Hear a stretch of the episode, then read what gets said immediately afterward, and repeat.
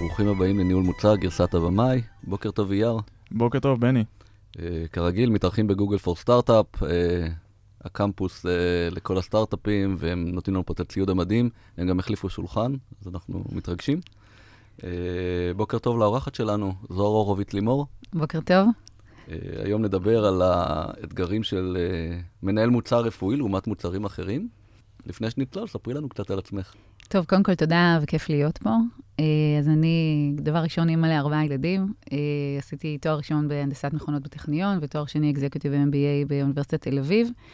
אה, חצי מהקריירה שלי עבדתי בתחום הצבאי, MATLAB, Image Processing, והחצי השני שלי עברתי בעצם לתחום הרפואי.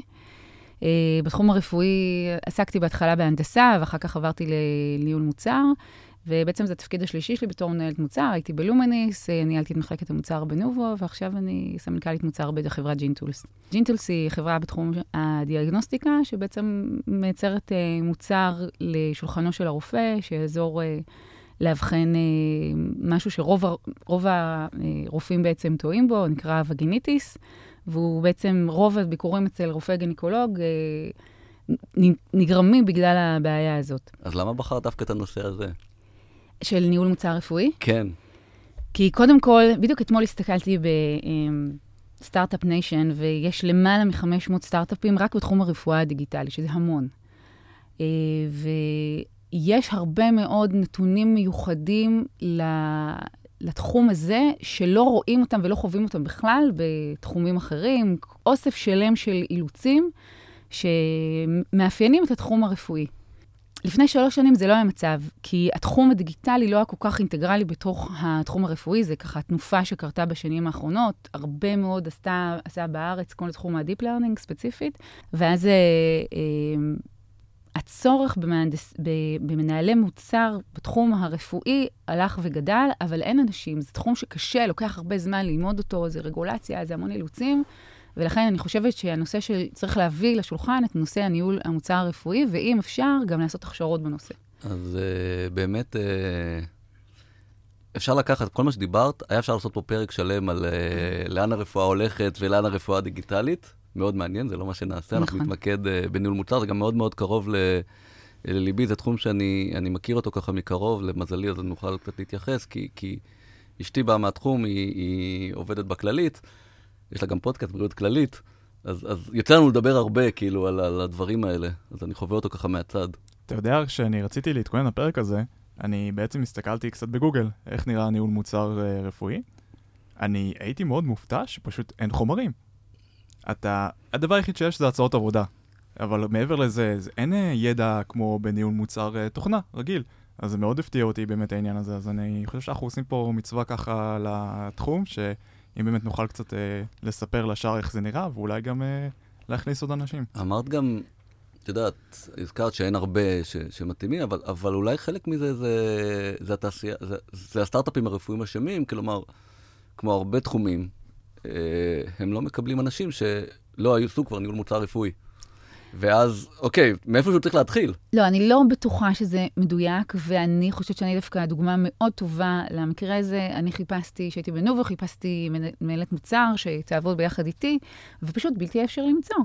ובסופו של דבר, מה שקרה זה שהייתי, היה לי סט אה, דברים שרציתי וחיפשתי. חיפשתי IoT, חיפשתי front-end ו-back-end, וחיפשתי כל מיני דברים, ומה לעשות, על רפואי התפשרתי. אמרתי, אוקיי, אני אמלא את החלל הזה, והיא תעשה את הנושאים הטכניים שהיא מכירה יותר, ולאט לאט היא ת, תקבל את הידע ותצמח ותתקדם, וככה היה המצב. גם עזבתי והיא מילאה את מקומי והכול אה, נהדר, אבל אה, אני חושבת שזה מה שקורה בחלק גדול מהסטארט-אפים. אה, אבל אני חושבת שהרבה פעמים, כיוון שהמנכ"ל, מה שנקרא בסלנג, הוא הולך לגייס כסף ומביא פיצות, ובסוף מנהל המוצר נשאר אה, לעבוד עם כל מערכת האילוצים, זה שאין הכשרות בנושא, זה באמת... אה, כואב הלב. ניהול מוצר רפואי שונה מניהול מוצר רגיל. כאילו, בסך הכל זה מוצר. למה, למה בכלל, את יודעת, למה בכלל לדבר על זה? איפה, איפה זה שונה? גם במיוחד לפי מה שאמרת, שעכשיו עם העניין של Deep Learning, שמי שלא מכיר בעצם, תוכלי, את יודעת מה, תוכלי את לפרט יותר על העניין הזה? כן, למה כן. זה באמת הפך להיות יותר רלוונטי בעולם הסטארט-אפים? כן, אז אני אחלק את תשובתי לכמה חלקים. אה, בעולם של ניהול מוצר רפואי, הוא עולם של אה, פיתוח תוך כדי מיליון אילוצים. למשל, החבר הכי טוב שלך הוא מנהל הרגולציה, כי הוא אומר לך איזה מילים אתה יכול לכתוב ב-user interface, כי יש דברים שפשוט אסור לך לכתוב. אז אתה לא, אתה לא כמו במוצר רגיל, בוא אני אעשה איזה בדיקות A-B testing ואני אראה מה כדאי ומה עובד, לא עובד ככה. את עושה A-B testing על אנשים, לא?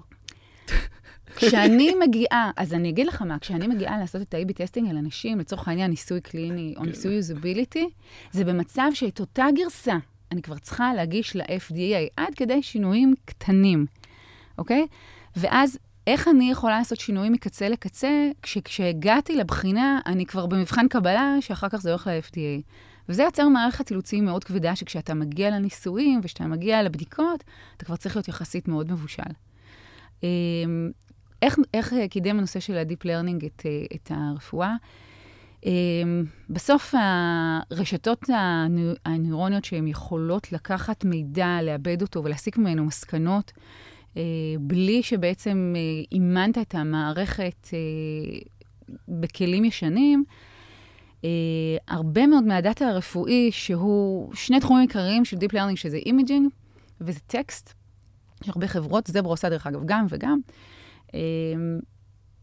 יש כשאתה חברה רפואית שרוצה לפתח מוצר כזה, יש לך מאגרי מידע מאוד מאוד מאוד גדולים שאתה מתחבר אליהם, אם זה בית חולים, אם זה מרכזים רפואיים, ואתה יכול לאסוף מהם את המידע. עכשיו, כשאתה אוסף מידע ממקום אחד, צריכים את אותו המידע בהרבה מאוד מקומות אחרים. מה שהפך את העניין של בוא נעשה אה, training ו tagging במקום אחד, ואז נשכפל את ההצלחה שלנו בכל שאר בתי החולים האחרים בעולם, ובעצם אה, ROI מאוד אה, לא, אני לא אגיד קל, אבל מאוד obvious, אין פה, לא צריך להוכיח את המודל העסקי, זה ברור שאם זה עובד, זה יכול, אפשר להרוויח עם זה כסף. אז כל עולם ה deep learning והרשתות המאומנות והיכולות החישוביות המאוד גדולות, נתנו boost מאוד מאוד רציני לתעשייה, לתחום הדיגיטלי. ובעקבותם קמו סדרה של חברות, לא רק אחת, שמשלבות את הטכנולוגיה הזו בתוך המוצרים שלהם. אה, וזה בגלל שהתחום הדיגיטלי וה-user interface ובאמת הצורך לעבוד בתוך כל כך הרבה אילוצים נכנס פנימה, אז ברוב החברות האלה יש באמת מנהלי מוצרים. זברה, אה, יש מחלקת מוצר, שהיא מנהל מוצר שאחראי לכל תחום. יש עוד הרבה מאוד חברות, במובייל אודיטי יש מנהלי מוצרים. היום התחום הזה באמת הולך ועולה, אבל אני בטוחה שאם אני אלך לכל 500 הסטארט-אפים, מה שמאפיין דרך אגב בתחום הרפואי, סטארט-אפים יחסית קטנים, המנכ"ל הוא לרוב מנהלי המוצר. וזה אחד, אחד מהסבל, אוקיי? כי, כי בסוף, בן אדם שצריך גם למנכ"ל, מאוד קשה לו לתת את כל ה... אה, לעמוד בכל האילוצים שדורש המוצר. האמת שרגולציה זה נושא, אני חושב שהוא באמת, הרבה מנהלי מוצר שוכחים, בכל תחום כמעט יש רגולציה. ולפעמים אה, שוכחים להתייחס, ובסוף אנחנו צריכים לעשות או מוצר שעומד בתוך הרגולציה, או בתחומים מסוימים, לש... ויש הרבה סטארט-אפים מעניינים גדולים שפשוט שוברים את הרגולציה ואומרים, נסתדר. אה, אבל זה לא בתחומים רפואיים. בסוף בתחום הרפואי זה משהו מרקטיאלי. אם אין לך, מה, מה המשמעות של רגולציה? תן לי את האישור של משרד הבריאות, בארצות הברית קוראים להם FDA, בסי, בסין קוראים להם China FDA, בישראל משרד הבריאות, תן לי אישור משרד הבריאות לשווק את המוצר. קוראים לזה בשפה המקצועית רגולציה, אבל בסוף, אם אין לך אישור לשווק את המוצר, אתה לא יכול למכור. כמה השוני הזה, באמת דיברת על שווקים שונים, כמה הרגולציה מכתיבה את ה-go to market? כלומר, בסוף בתור סטארט-אפ, אנחנו בוחרים uh, שוק ראשוני לכבוש, לפני שאנחנו רוצים שווקים אחרים, אתה חייב להיות ממוקד. אז, אז במוצרים אחרים, באמת, מה שאתה מסתכל זה איפה אני חושב שאני אעשה, שיהיה לי יותר קל להיכנס, שאני אעשה יותר כסף בהתחלה, שיש יותר לקוחות. Uh, פה את מדברת על רגולציות שונות, האם זה משפיע על הבחירת שוק? לגמרי, ועד לפני שנתיים-שלוש באמת היה איזשהו אה, סטנדרט כזה, שאתה מפתח את המוצר, אתה מגיש אותו ל-CE, הרגולציה האירופאית היא לא כל כך מורכבת, לכן אני מתחיל עם השוק האירופאי, לא תמיד הוא יותר קל דרך אגב. ואז, אחרי שאני אה, אוסף נתונים, מתחיל לשווק, מקבל פידבקים, באותו זמן אני עושה את כל מה שצריך עבור הרגולציה האמריקאית, ואז מגיש ל-FDA. היום המצב מאוד מאוד השתנה. אה, ולהגיש באירופה ולעבור את המשוכה האירופאית הפך להיות אה, קשה, לפעמים אף יותר מה-FDA. ובאמת לחברות היום יש התלבטות מאוד מאוד גדולה, ורואים שיפט לכיוון הרגולציה האמריקאית, לעומת מה שהיה פעם שהתחילו באירופה. אז ה... ומה שחברות היום עושות, והרבה פעמים אנשים מגיעים מתחום, גם אם מגיעים מהתחום הרפואי, ודרך אגב, אני ושל... והמייסדים אצלנו הגיעו מהתחום הרפואי, אבל מעולם לא עשינו מוצר כזה, שהוא מוצר דיאגנוסטי. לא היה לנו שמץ. הדבר הראשון שהלכנו ליועץ רגולציה, ושאלנו אותו מה אנחנו נצטרך בשביל לעבור את הרגולציה. סקר שמשלמים עליו כמה עשרות אלפי שקלים, ובעצם אומר לך מה התנאים שאתה צריך לעמוד בהם. וחד משמעית, הרגולציה פשוט, הבלנס בין מה שאתה צריך להשקיע לבין ה-ROI שתגזור, הוא שקובע לאיזה שוק אתה תלך. אני חושב שעוד אתגר לתוך הסיפור הזה, במוצר רפואי, זה לא רק שיש לך את כל העניין של הרגולציה, גם בדרך כלל זה משלב עם איזשהו רכיב uh, חומרה. שזה בפני עצמו ניהול מוצר שהוא גם תוכנה וגם חומרה, דיברנו על זה בפרק הקודם, זה אתגר. אז נכון. ברפואי זה גם כן מועצם, עם עצם זה שיש לך רגולציה שעוטפת את כל הסיפור הזה ביחד. אז, אז בתחום הרפואי זה מורכב מכמה חלקים. אה, כמות הבדיקות שאתה צריך לעשות ולהוכיח בתחום של ההארדוור היא מפה עד להודעה חדשה. בתחום של הסופטוור זה גם לא נעים, אבל רק שתדעו, דבר מעניין, ה-FDA למשל הבין שעם כל הבינה המלאכותית הוא חייב לצעוד צעד אחד קדימה. זה היה באמת בתקופה של גוטליב, שהוא ניהל את ה-FDA, והם ראו שהם פשוט יעקבו את הטכנולוגיה עם כל גרסת תוכנה, אתה תצטרך לעשות, להגיש להם והם יבדקו מחדש. אז ממש כתבו רגולציה מיוחדת עבור די פלאנינג והרשתות הנוירוניות, כדי שחלק מהאימון ומההחלטה, אם אתה. אה, משחרר גרסה, הם העבירו אותה לתוך החברות, והיום הם מנסים לעשות הקלות, אבל אה, עדיין... אם אה, אתה דיברת על חומרה, אם אתה לוקח מוצ-. אם אתה לוקח מוצר כמו, נדמה לי, שאני, אם אני לא טועה, LCIO, נדמה, נכון? אלה שעושים בדיקת שתן עם וידאו. נכון. אה, אז החומרה לא שלהם בכלל. נכון? הם משתמשים בטלפון, החומרה אצלם מתחלקת לשתיים, בגלל שיש להם ערכות, שבעצם אה, ערכות צבע של ניירות לקמוס כאלה, שמודדים איתם את התוצאות של מה, מה קרה בעצם בתוך השתן, וכן, החומרה לא שלהם, זה אתגר מאוד גדול. דרך אגב, יש חברה, אני פשוט לא רוצה להיכנס יותר מדי לשמות, יש חברה שאכלה אותה מאוד חזק עם נושא שהשתמשה בטלפונים, וה... הם לא כל כך לקחו בחשבון את השינוי שהטלפונים משתנים עם הזמן. ואז אם אתה רוצה לשדרג גרסאות, אז איך אתה באמת מתמודד עם שדרוג הגרסאות של הטלפון, אם אתה מצמיד לו איזשהו מוצר שהוא הארדוור, ובאמת היום אה, כולם יוצאים מה, מהתחום הזה, וזה גם בעיה, דרך אגב, הרבה מאוד, אם זה, בואו בוא נחזור לנושא של השקעות בכלל, אה, בתור חברות שמנסות לגייס כספים, היום נפתח איזשהו פער ביכולות הגיוס של חברות שבעצם מגייסות למוצר שהוא גם הארדוור, גם סופטוור, ולחברות שהן סופטוור בלבד. אמ, חברות שמשלבות מוצר שהוא הארדוור, יותר קשה להן לגייס כסף. כי כיוון שהיום משקיע, יש לו כל מיני אפשרויות, הוא אומר, בוא נראה, מוצר סופטוורי אולי יהיה לי הרבה יותר קל, אה, פחות סיכונים, ערוצי הפצה יותר קלים. למה לי להשקיע בחברה של הארדוור? נשקיע רק בסופטוור. אבל אני מזכירה לכם שבסוף, כשבן אדם הולך לרופא ופוגש רופא, או בבית חולים או בקליניקה, סופטוור זה לא כל הסיפור. אם לא ישקיעו כסף במוצרים שהם הארדוורים, הרפואה לא תתקדם. גם תרופה זה בסוף לא סופטוור. אז היום, לדעתי, ההשקעות נמצאות באיזשהו קצת משבר עם נושא של ה hardware, שממש לא קל לה- להשיג לזה כסף. אז אני רוצה לשאול עוד משהו בהקשר הזה, ואם זה סטריאוטיפ, אז תתקני אותי. אה, הסטריאוטיפ שלי הרבה פעמים על סטארט-אפים של רפואה, אה, זה שהם נראים מאוד מאוד שונה מ- מסטארט-אפים רגילים, כי בגלל המחזור הארוך, כמו שאמרת, יש רגולציה ארוכה. אני צריך עכשיו להשקיע ל... אולי, אתה יודע, הסטארט-אפ יתחיל להניב 7-8 שנים קדימה ולא עוד שנתיים. אז הרבה פעמים נראה כמו איזה, נגיד מקים הסטארט-אפ הוא איזה מישהו מהתחום הרפואי, רופא או משהו, הוא גם לא מבין בתוכנה ולא מבין בחומרה. אה, ואז זה צוות כזה, איזה שלד של חברה של איזה שמונה אנשים עם מלא מלא מלא קבלנים. לא חברה, ובמהלך השבע שנים, שליש, מהם, שליש מהם מתחלפים שלוש פעמים, כי, כי, כי אין, כי קשה מאוד ליצור סביב זה קלצ'ר. זה עדיין, כאילו, זה, זה, זה נכון או שזה כבר סטריאוטיפ שעבר מהעולם? תראה, אני מסתכלת על זה קצת אחרת. באמת יש בעיה, ואחת הבעיות הגדולות הן זמני המתנה. למה בעצם החברות נבנות כחברות כל כך קטנות? כי הדלתא שלך בזמן, בין הזמן שהקמת את החברה, פיתחת את המוצר, ועשית ניסוי, ואז הגשת אותו ל-FDA, ועכשיו, וואלה, לפעמים יש לך תשעה חודשים שאתה מקבל, מחכה לאישור רגולטורי, עד שהוא יגיע ואתה לא יכול לעשות כלום לחברה, החברה עכשיו ב hold. אז מה החברות הרפואיות עושות רובן? משאירות את החברה, lean זה רפואי, אוקיי? היום בתחום הזה, lean, הכל מצומצם.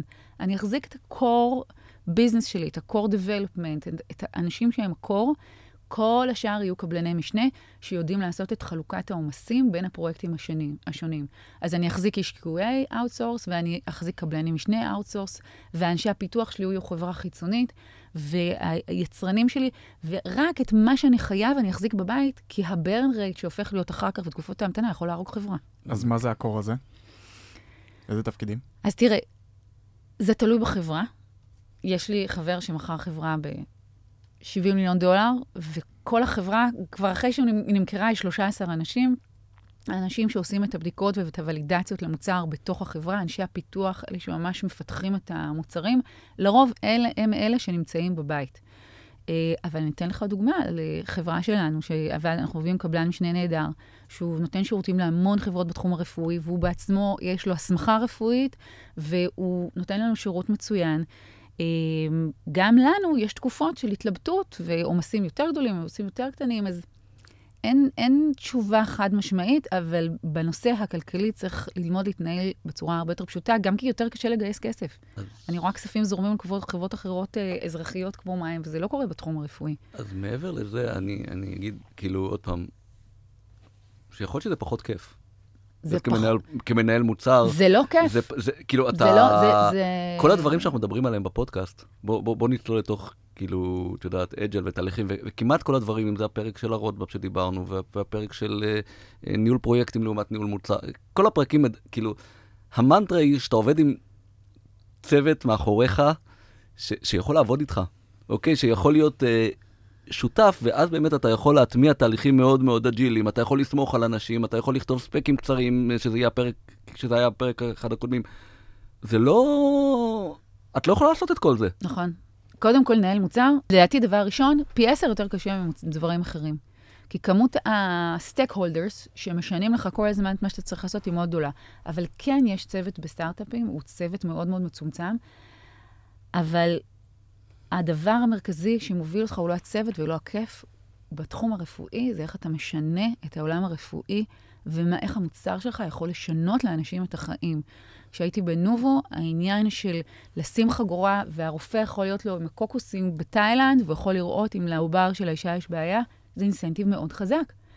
וכשאתה רואה את המטרה מול העיניים, מטרה רפואית שאולי אתה הולך לשנות את העולם, ואצלנו פה, שאני הולכת לעזור לשליש מהביקורים אצל רופאים גניקולוגיים ולהביא מזור לנשים ששנים מסתובבות ומחפשות תוצ... אה, בדיקות שהרופאים לא בודקים אותן נכון, מקבלות מלא תרופות לא נכונות, אתה מרגיש שאתה משנה את העולם. אז אתה תילחם בכל החזיתות האלה, והרגולציה מנסה להפיל אותך, וה-QA מנסה להפיל אותך, והייצור לא מצטדר כמו שצריך, ואתה צריך להוכיח סטריליות, אתה צריך המון דברים, אבל בסוף, כשאישה ששנים מחפשת תשובה, אתה זה שתביא לה את התוצאה ותציל אותה מייסוריה, זה לדעתי שווה את כל הלחומה. אז זה אה, לכל מי שתוהה למה כן אה, לעשות את זה, למרות אה, כל, ה... כל הספתח של, ה... של הסבל. אבל בואי קצת נדבר על מי ה-user persona שלך. הרי במוצר רפואי זה יכול בקלות להיות B2C וגם B2B, נכון? היה את זה, כן, יש, אוקיי. אז זה תלוי מה המוצר שאתה מפתח, אוקיי? בנובו באמת פיתחנו מוצר שהוא גם למטופלת והוא גם לרופא. רק uh, נזכיר מה זה בדיוק כן, עשה, זה... כן, זה... שיהיה זה, את הקונטקסט. זה um, חגורה שאישה uh, לובשת, והיא בעצם משדרת את כל נתוני העובר והצירים לענן, ואז כל מי שרוצה יכול להסתכל על הנתונים האלה, אם זה רופא, אם זה מרכז רפואי וכן הלאה. ושם באמת יש שני סוגים שמשתמשים. המשתמשת, האימא, שהיא בעצם צריכה לחבר את החגורה, לשים אותה, יושבת בבית, והרופא שיושב איפשהו במרכז הרפואי, או יכול להיות בבית שלו, ובאמת זה משתמשים מאוד מאוד שונים. דרישות שונות, אתה לא יכול להגיד לאימא, דרך אגב, חלק מהרגולציה, אסור לך להגיד לאימא כל מיני דברים, אסור. זה קרה לעוד חברה ישראלית, שהם באו ל-FDA, אמרו, בואו ניתן את התשובה של מה שאנחנו מזהים למשתמש, והרגולציה אמרה, תשכחו מזה. בארצות הברית, אף מטופלת לא מקבלת תשובות. זה הולך לרופא, והרופא אומר לה מה התשובה. אז הנה, חברה שלמה שבנתה user story, הגיעה ל-FDA, וה-FDA אמר להם, תשכחו מזה. ו- ולהגיד שכחו מזה זה הרבה כסף, זה לא צחוק. זה גרסה חדשה, זה אולי בדיקות חדשות, user interface חדש, להגיש פה ל-FDA. אז המרחב התנהלות הזה בין ה-B2C ל-B2B הוא מאוד לא פשוט. דרך אגב, רוב החברות הרפואיות לדעתי לא נתקלות בבעיה הזאת. אם תיקחו את זברה, ה-user interface שלהם הוא בסוף לרופא. אנשים לא... לוקחים את ה-CT שלהם ומסתכלים עליהם בעצמם. המוצר שלנו בג'ין טולס מיועד ל- לרופא, והרופא אמור לקבל תשובות. אבל דרך אגב, הרבה מאוד חברות באמת עוברות מהפאזה, כמו בג'ין אנחנו מפתחים מוצר עבור רופא, רופאה, והיעד שלנו בסופו של דבר זה לפתח מוצר ביתי, שילך ל... לנשים וייתן להם תשובה במקום, וזה בעתיד, באמת אה, אחרי שנוכיח את הטכנולוגיה. אה, וההתנהלות בשני המרחבים האלה היא התנהלות לא פשוטה בכלל. אבל דרך אגב, תיאורטית יותר קל לפתח דברים עבור צוותים רפואיים, יש פחות סיכונים, פחות בעיות, הרגולציה קצת יותר קלה, וכשהם מגיעים למצב שאתה צריך לתת תשובות למשתמש סופי, או שם הרגולציה אינסופית. ואיפה יותר קל למכור? לפתח הבנתי, באמת כאילו עדיף למוצר רפואי לנסות, אני מניח, קודם כל זה בטוח שונה ממוצר למוצר, אבל כסטייטמנט כללי עדיף לנסות באמת B2C למשתמשים, נגיד שעברת את כל הרגולציה וכולי, או שעדיף באמת ללכת דרך ארגוני הבריאות. תראה, זה בסוף עניין של נפחים. אה, כשאני עושה הסכם עם בית חולים, ובית החולים משתמש במוצר שלי, הוא משתמש בו ב traffic מאוד מאוד מאוד גדול. כדי להגיע לאותו traffic עם משתמש בודד, שהוא נגיד קליניקה של רופא ספציפי, אני צריך להשקיע מאמצי שיווק יותר גדולים.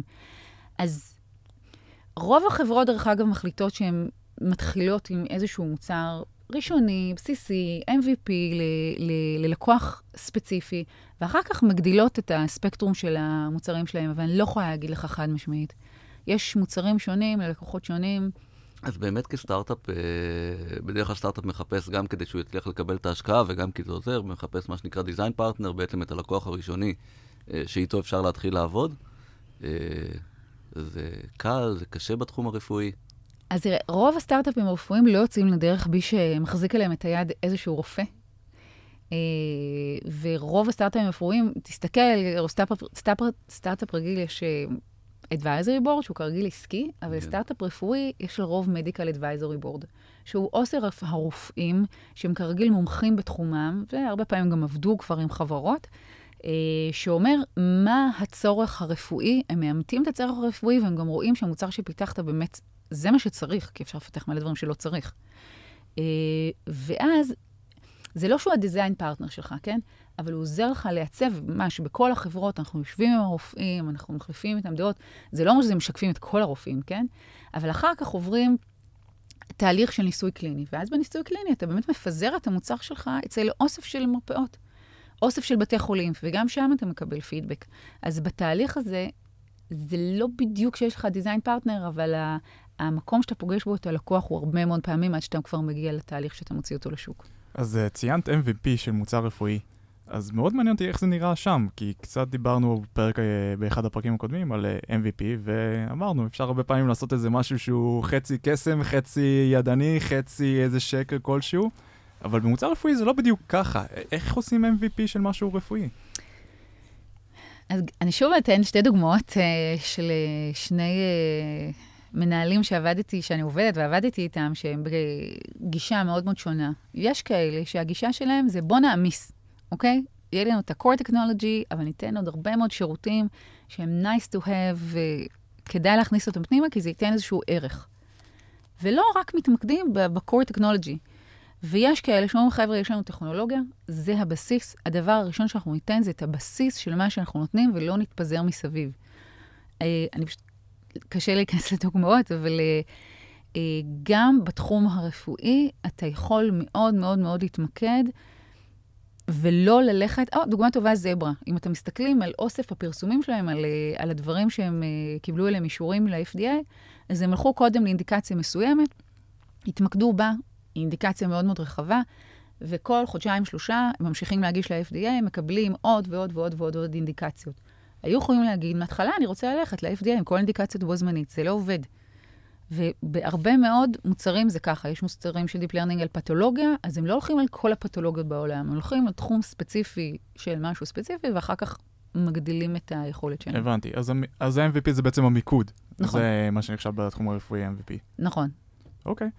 אמ, אז ככה, דיברנו על אה, מה שונה, דיברנו על הסייקלים, דיברנו על MVP, אבל במה זה כן דומה? כי עד עכשיו לא הצלחתי להבין איך זה כן דומה. אז אני חושבת שמה שאחד הדברים שדומים בניהול מוצר לחברות אחרות, שהמנהל מוצר הוא קצת, לפעמים המנכ"ל של המוצר.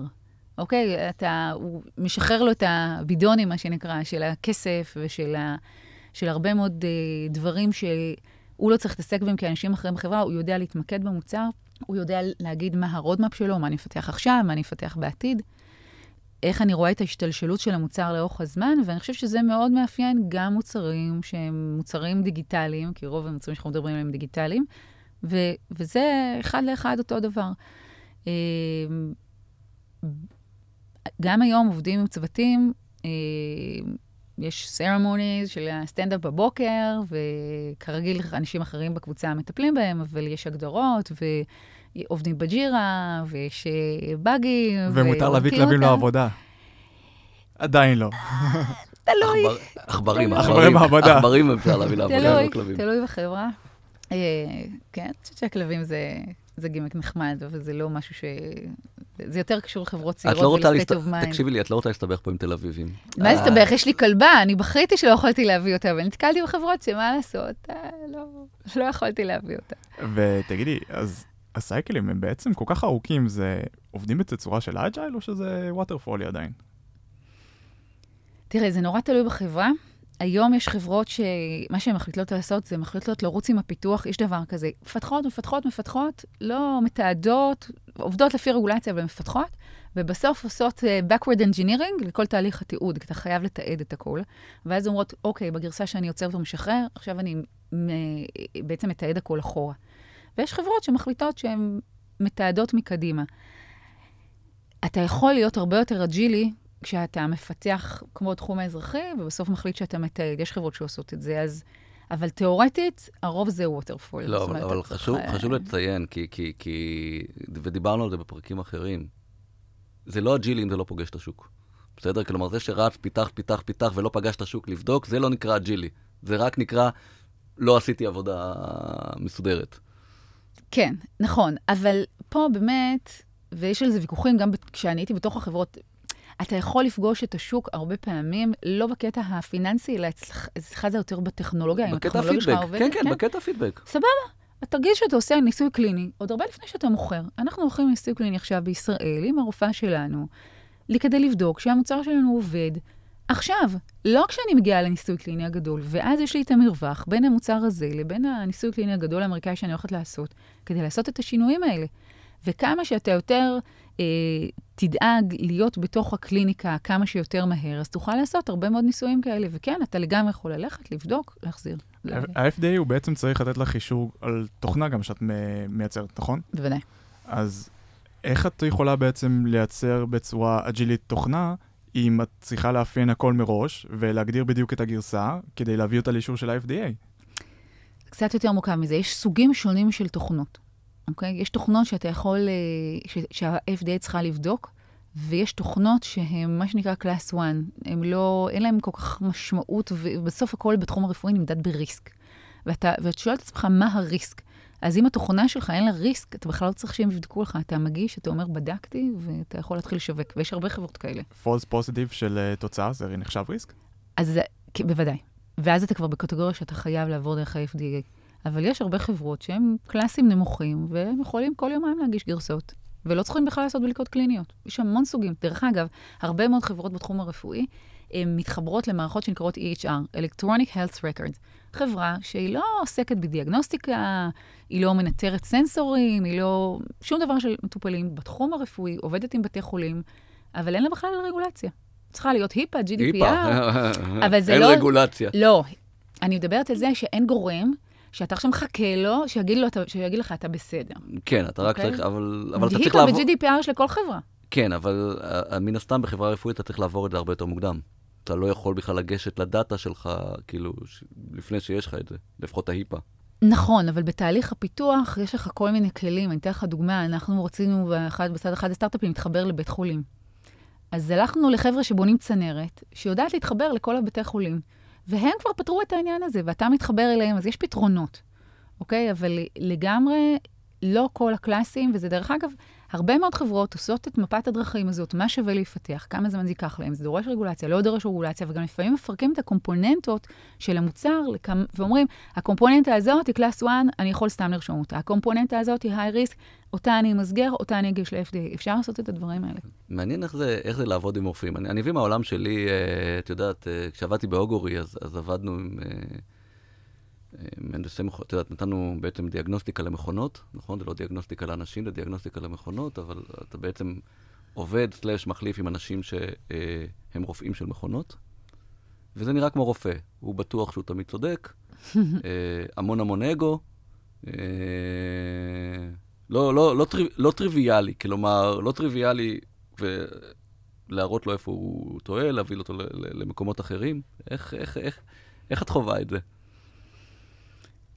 תראה, אני חושבת שבתור מנהל מוצר התחום הרפואי, אתה מתרגל דברים שגם קשורים לפסיכולוגיה. לא רק... בכל תחום. ל... לא רק, כן. וזה פסיכול... בסוף, בגלל שאתה עובד עם כל כך הרבה גורמים, אתה צריך לדעת לכל אחד ולדבר איתו בשפה שלו. אוקיי? צריך לדעת ללכת לרופא ולתת לו את הכבוד שלו, כי באמת, בוא'נה, הבן אדם כבר 30-40 שנה, רופא, רואה מטופלים, uh, 24/7, הוא יודע על מה הוא מדבר. Uh, גם, מה לעשות, בעולם, אני חושבת שהם באמת אנשים עם ההכשרה המקצועית הארוכה ביותר, שהם הקריבו הרבה מאוד בחיים שלהם בשביל להיות רופא. הקריבו את הזמן משפחה, הקריבו כסף, הקריבו הרבה דברים. יש גם אנשים שבוחרים תחומים כמו רפואת פגייה, אין שם רפואה פרטית. הם לא מרוויחים כסף, הם מרוויחים את המשכורת שלהם נטו. אז, אז צריך לבוא לכל אחד עם הצניעות, אה, וזה דרך אגב הרבה פעמים קשה, כי למשל יש רופאים שלא מכירים את התהליכים של פיתוח, הפיתוח הרפואי. והם חושבים שהם עשו קליניקה והם עשו מחקרים, אז יש הרבה דברים שהם יודעים, אבל הם לא יודעים לפתח מוצרים, והם לא יודעים מה זה כל הדרישות האלה מסביב. והבאלנס הזה הוא באמת לא קל, ואחד הדברים שלא קלים זה שאתה לא באמת יכול להרים להם טלפון בכל רגע. יש להם איזו שעה בשבוע, אתה צריך לרכז את כל השאלות שלך לשעה בשבוע, ולבוא, ואם שכחת משהו אבוד לך, אתה עכשיו צריך לחכות עוד שבוע. ו- אתה ו- יכול לקבוע תור לרופא. כן. אה, תור לרופא לוקח כמה חודשים לקבוע, אני מבקש. זה אחד, דרך אגב, זה אחד הדברים שמאוד מקדמים את התחום הרפואי.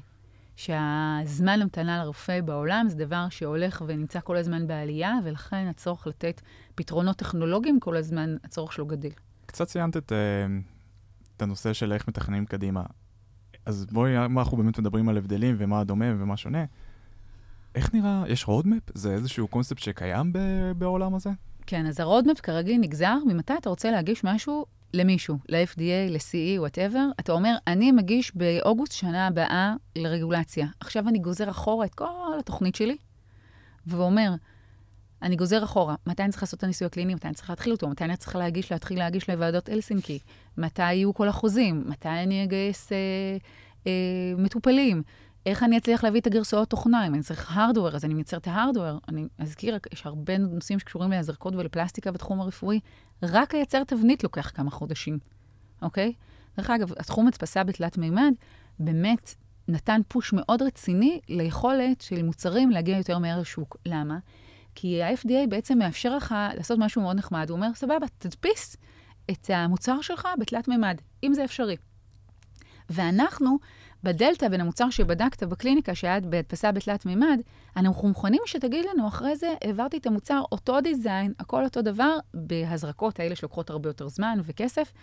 אה, ואז כשאתה מייצר את המוצר האמיתי ומוכר אותו לשוק, אתה יכול לעשות את הסוויץ' הזה. עכשיו, זה מאפשר להיות הרבה יותר אג'ילי לחברות הרפואיות, בגלל שיש לך את ההדפסות תלת מימד, ובכל החברות האחרונות שעבדתי בהן, עשו את זה, ובאמת... אה, זה נותן, זה נתן פוש מאוד רציני ליכולת המהירה של ההגעה לשוק. שוב אני אחזור לתכנון של הלוחות זמנים, אתה פשוט שם יד על המפה וגוזר את כל התוכנית אחורה, ולא הפוך. אה, אז אני רוצה לנצל, אני חושב שבקטע של ניהול מוצר די, די דיברנו וכיסינו את הרוב, תמיד, תמיד אפשר לשכוח, אבל הייתי רוצה לנצל את זה קצת ל, לשאלות שונות ש, ש, שאותי, ש, שמעניינות, ויאללה, ניתן איזה כזה בונוס למאזינים. לאן עולם הרפואה מתפתח? את יודעת, מהמקום של סטארט-אפים, אה, מה, מה אנחנו יכולים לצפות ככה מעניין ב-10-20 שנה הבאות?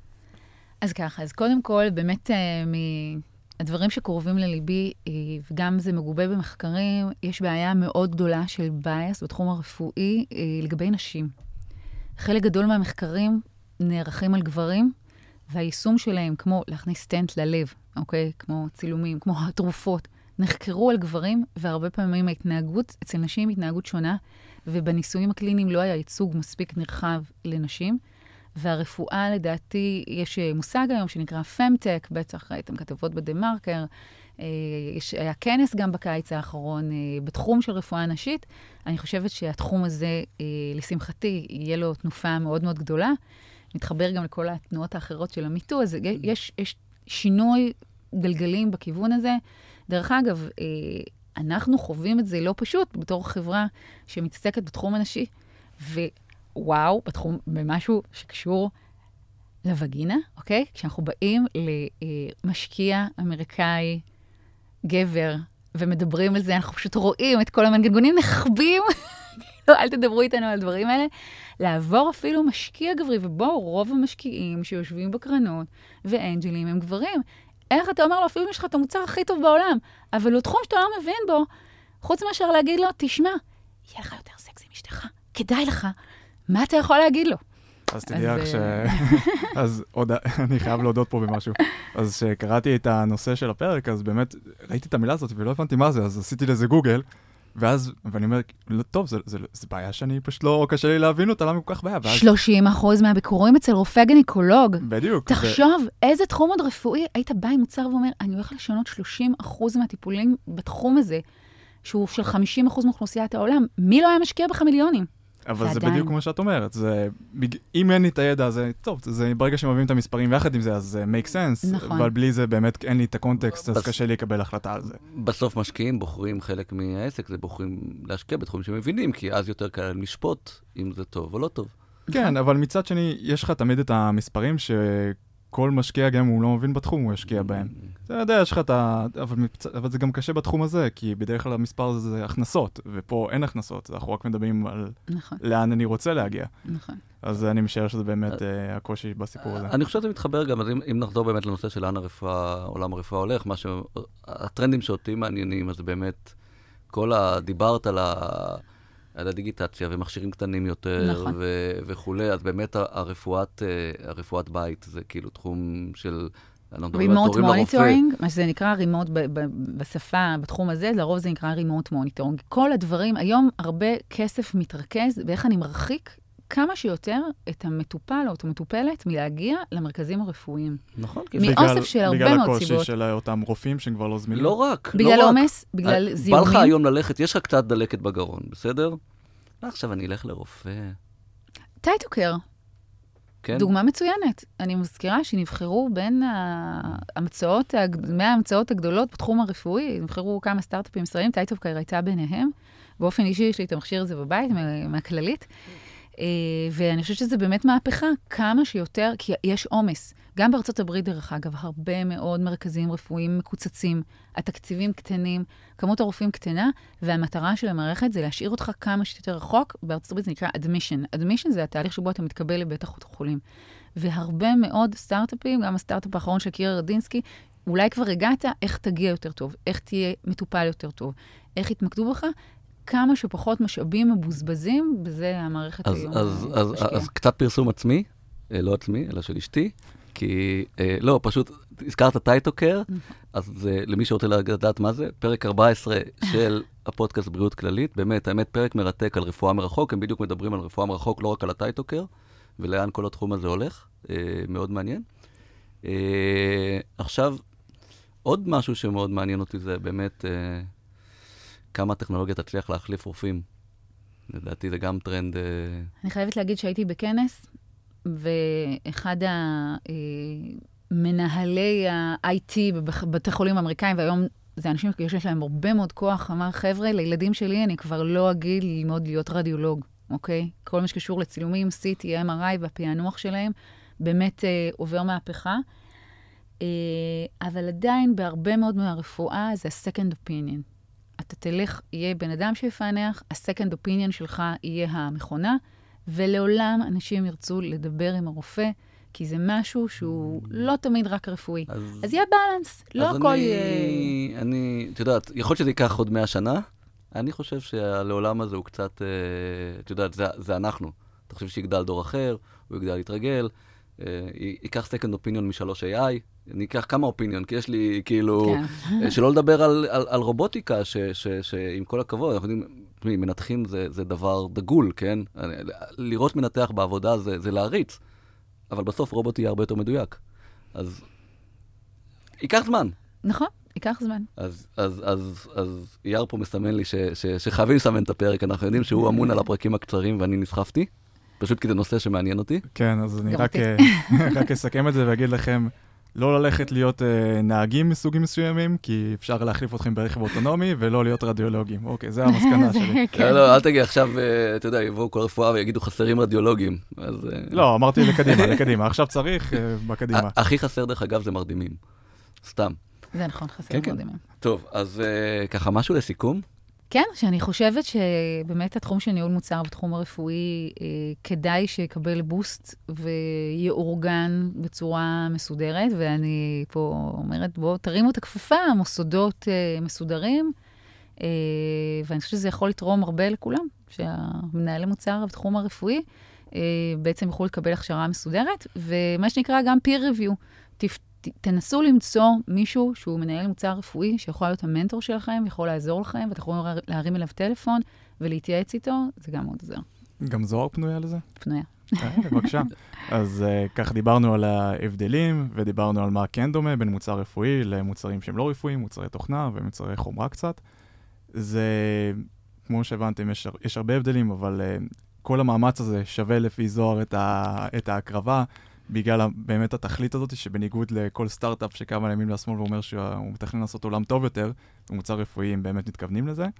אז uh, ככה, זוהר, תודה רבה לך שבאת uh, תודה להגן לכם על... על ההזדמנות. אז האמירה האחרונה שלי לסיום, אולי זה ככה, אתה יודע, לפנות ל- לכל מנכ"לי המנהלים המוצר הרפואיים, אמרת, דיברת על החוסר נכון. של מנהלי מוצר, אז זה גם בתחומים אחרים, תשחררו קצת.